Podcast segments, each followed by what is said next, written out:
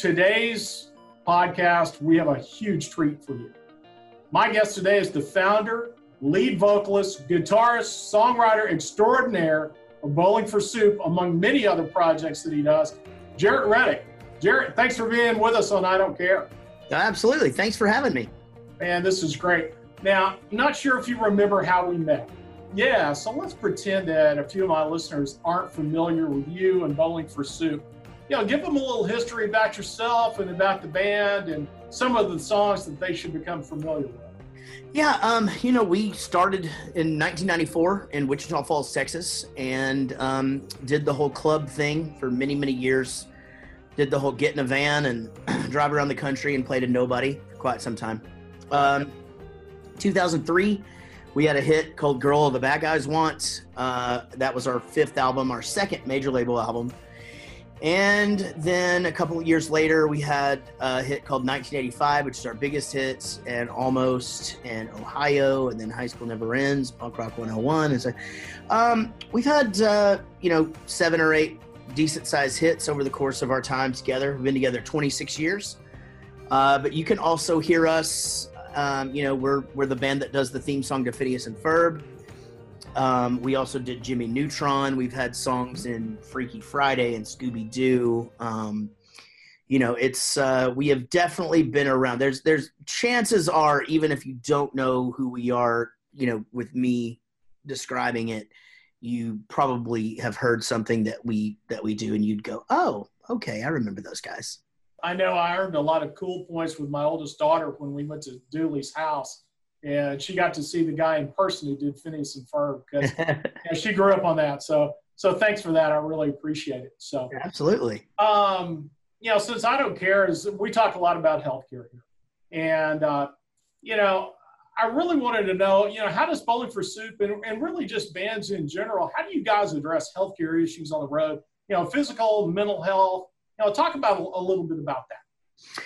Well, um, you know, one of those that you just suggested uh, just became more of a thing for us in the last few years. So I'll do physical first. Um, you know, quite frankly, when you're young and you're, uh, you know, you're out there and you're living the rock and roll life, you don't really take very good care of yourself. Um, I'm not going to pretend that we really do anymore or that we do now either, but uh, you know, there there are times though when you gotta you know actually have to sit down and eat real food and make sure that you're getting out and getting outside and taking a walk and you know maybe um, you know getting to bed getting a little, bit more sleep than what we used to get you know back in the day. But you know it is still the rock and roll life. So and the fact that we don't tour as much probably lends itself again to staying up uh, staying because we, we try to only be gone about 10 days at a time now and then home for for five or six weeks after that. Mm-hmm. So, you know, you can go out and and uh, stay up really late, drink a bunch of beer, eat really terrible food, and then you come home and get it all figured out again. Um, you know, getting sick on the road is used to be terrible. Um, it mm-hmm. you know because quite frankly, they're just unless you knew a doctor uh, that you could call back home and try to get something some relief.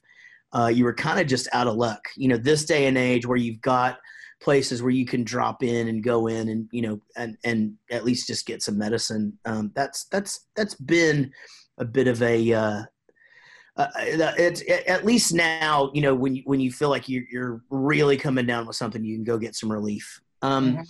mental health um, not something that we really thought about for a very long time. And then um, about nine ten years ago uh, I started having some really crazy anxiety, and um, I got diagnosed with uh, with depression.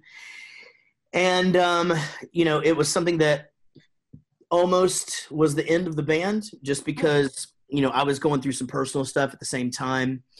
Uh, but you know, through uh, through us, my psychologist and my medical doctor, it took us a while to figure out the right combination of medicine.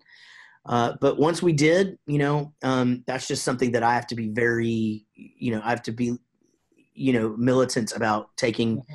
my medicine. And, I'm, and I was never really a medicine kind of guy. I, I, I don't really even take Advil for headaches. I just kind of try to, you know, uh, forget it. and so, uh, you know, now being on medications, um, you know, all the time. I, uh, you know, but I do understand what it's, you know, how it is helping me because I, you know, I've gone, you know, a few weeks without. Uh, I I I do Lexapro and Effexor, and at one point I just was like, you know, I think I don't think I need the Lexapro anymore. I ran out, so I was just like, I won't take it. And my doctor was like, it takes a little while to get out of your system, so don't, you know, let's not you know, if you decide you want back on it, let me know. And six weeks later, I was begging, like, please God, put me back on this, you know, because I'm. I'm, uh, I'm a wreck. So, um, you know, mental health is something that we're very, uh, we're, we're, we're mindful of now. Um, and it's something not only with us, but with, um, with the crew and stuff like that. So we used to not take days off. We make sure that we get a day off now, at least once every week to 10 days um, if it's nothing more than to just go to a hotel and go swimming and you know yeah. whatever um, but you know that's something again i think that as you get older you start to notice things with your physical and mental health that you probably didn't pay much attention to in the past. And uh, so you know that's kind of the point we're at now. Yeah. Well that's really interesting. You know I, have seen you countless times on stage and you're you're just the wild man and you know you're the fun guy and man you just engage the crowd. And mm-hmm. you know i think that that just tells a lot of people that you know what's on the outside you know you never know what people are dealing with internally you know it's funny it's you know you, you bring up a really great point. Today just happens to be robin williams birthday when we're taping this. Yeah. And um, you know quite frankly you just never know. And that was sort of one of the things when when you get a diagnosis like that uh, of of, of severe depression you know mm-hmm. and you know you're you're being told this. A lot of people think of depression or de- depressed as being sad. It doesn't necessarily it's not it's not that. It's um but you know it's it's something that i can't really explain to you. If you haven't experienced it you haven't experienced it you know? Um all i can say is that it it can put me in the fetal position for days and literally just take all of the will to get up and do anything away from me. And you're right. I I am lucky in that I, I have a bit of a faucet. I can turn it on, turn it off. So when it's time for me to go to work, um, I definitely have done shows where I'm just in agony inside, but you would never be able to tell. Um, it doesn't happen that much, but again, the when I getting a diagnosis like that again, it was weird because, as you say, I'm the funny guy. I'm like, how can I be depressed? I'm the funny guy. You know, that's that's not a thing and you know you got to get past you know what what you think things are and then also but to me also there's a very big weight lifted off of me because it was like okay at mm-hmm. least i know it's not me you know like it's i mean it is me but it's there's there's something going on with me that i you know i need help and i'm admitting like i can't do this on my own mm-hmm. and to be able to just put a label on it meant a, a great deal to me yeah, man. Thanks for sharing that because some, like like you said, so many people, you know, mental health has such a negative stigma for so yeah. many people. But yeah. but I really appreciate you bringing that out and just letting you know letting people know that somebody who who appears so happy-go-lucky on the outside, you know, you're just dealing with stuff on the inside. So. Well, you know, I'll tell you, Kevin. The thing is, for me, is that when I first told my story I, I was worried that oh the funny guy oh what you got depression you gained some weight you know blah blah blah I was worried that it was going to be like this whole um you know almost like to where I was going to I was going to feel the opposite of what I actually got because what I got was not only just massive support mm-hmm. but more more than that what I got was daily and still to this day because I'm so vocal about it. Well, I'll back up and say it never was i never meant for it to be a cause and then mm-hmm. musicians started you know it it's just absolutely an epidemic he, in it, within what what in my line of work and with the people who listen to our kind of music and so i didn't have a choice i had to make it a cause and so mm-hmm. um but what i find more than anything that two or three people ever have tried to to come at me with the, you know, oh, okay, yeah, you gained some weight. Well, it must be must suck to be rich and famous and blah blah blah. Well, first of all, I'm not rich. I'm famous, but I work my ass off for what I have, and um, I work every day. And um, you know, but what I get more than anything, I'm sorry, I keep getting sidetracked, um, is people saying thank you.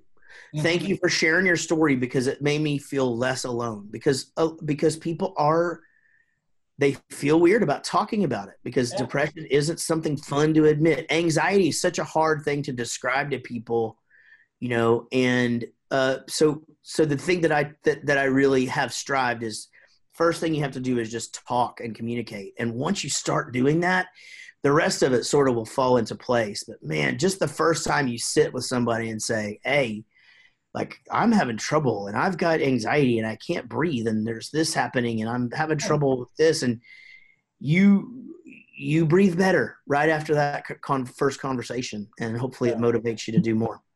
Yeah. Oh, very cool. You know, and, and on top of all that, we're guys.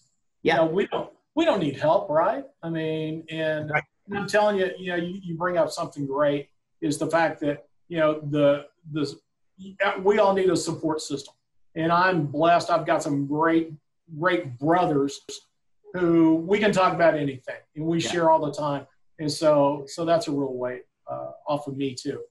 So you know, you didn't think we'd get out of a, a healthcare podcast and not talk about COVID nineteen, right?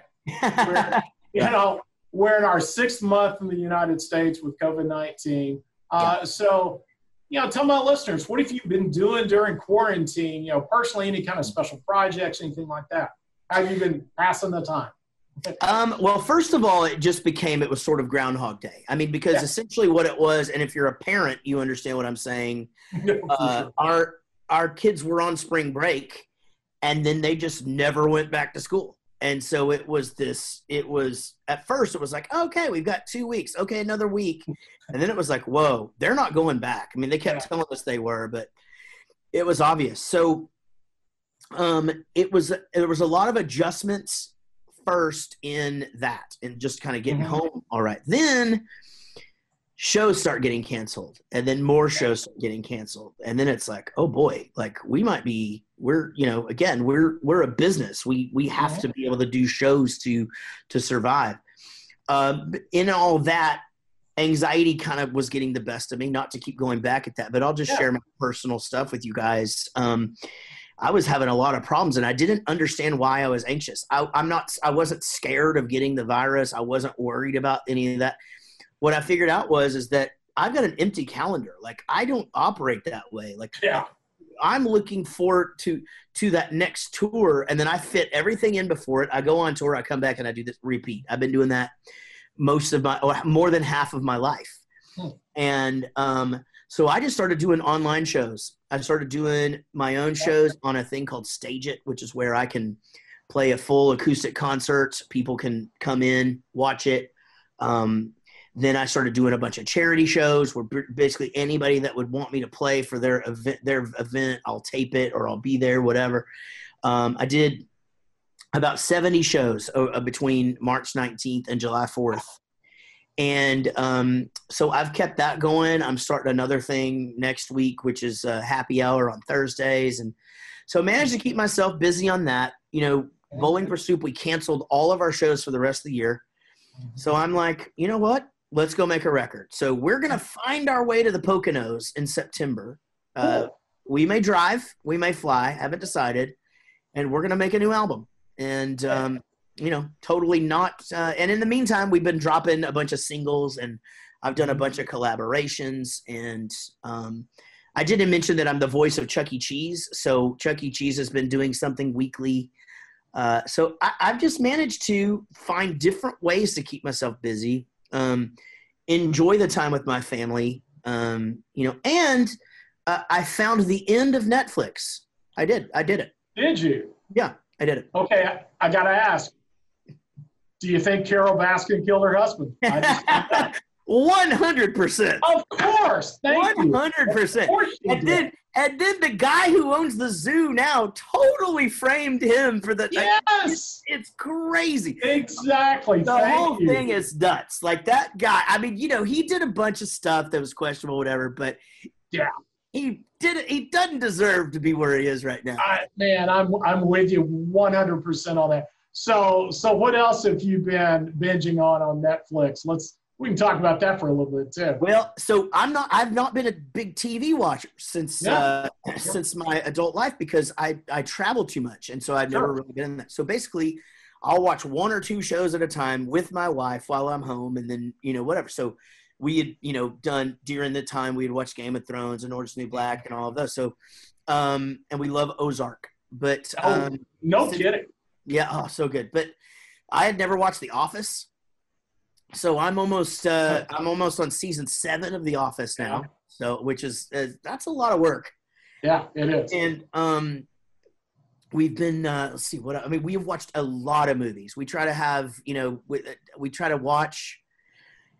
We limit our seven-year-old screen time, but like if he'll spend time with us, like in the evening, we'll watch a Uh-huh. movie with him. Then that doesn't count. So Okay. uh, he, he's glad to sit there and watch a movie with us because it's it's just he gets more screen time. Yeah. Uh, so a lot of I've seen a lot of movies, man. And uh, but yeah, man, we've uh, you know it's it's a weird time. It's it's Yeah. one of those things where it's like, you know, you kind of sit down with the same water cup, and the dogs even know which position to get in now, Mhm. and it's like it's super weird. And I know. Hey, you bring up movies. I know one of your projects is Jaret Goes to the Movies, man. Let's talk about that. Yeah, I do two podcasts. I do one called the Rockstar Dad Show, uh, that's also on Adobe Radio, but anywhere anywhere you want to listen to podcasts. But my other one, uh, that's been going um, four and a half years, it's called Jaret Goes to the Movies. We basically watch a movie and then we talk about it, and uh, and Kind of like a book club. yeah. It, it's like that. It's kind of like kind of like you said on your show though. You talk about whatever you want. We eventually get to the movie and um, you know we've got a great cast. My wife is on that show. We have a lot of fun doing it. And uh, so yeah just another thing which you know these have all been things that we've had to learn to do remotely because I, Mhm. I, my studio is set up to do these podcasts now and uh, quite frankly you know i can't have everybody in my house so Yeah.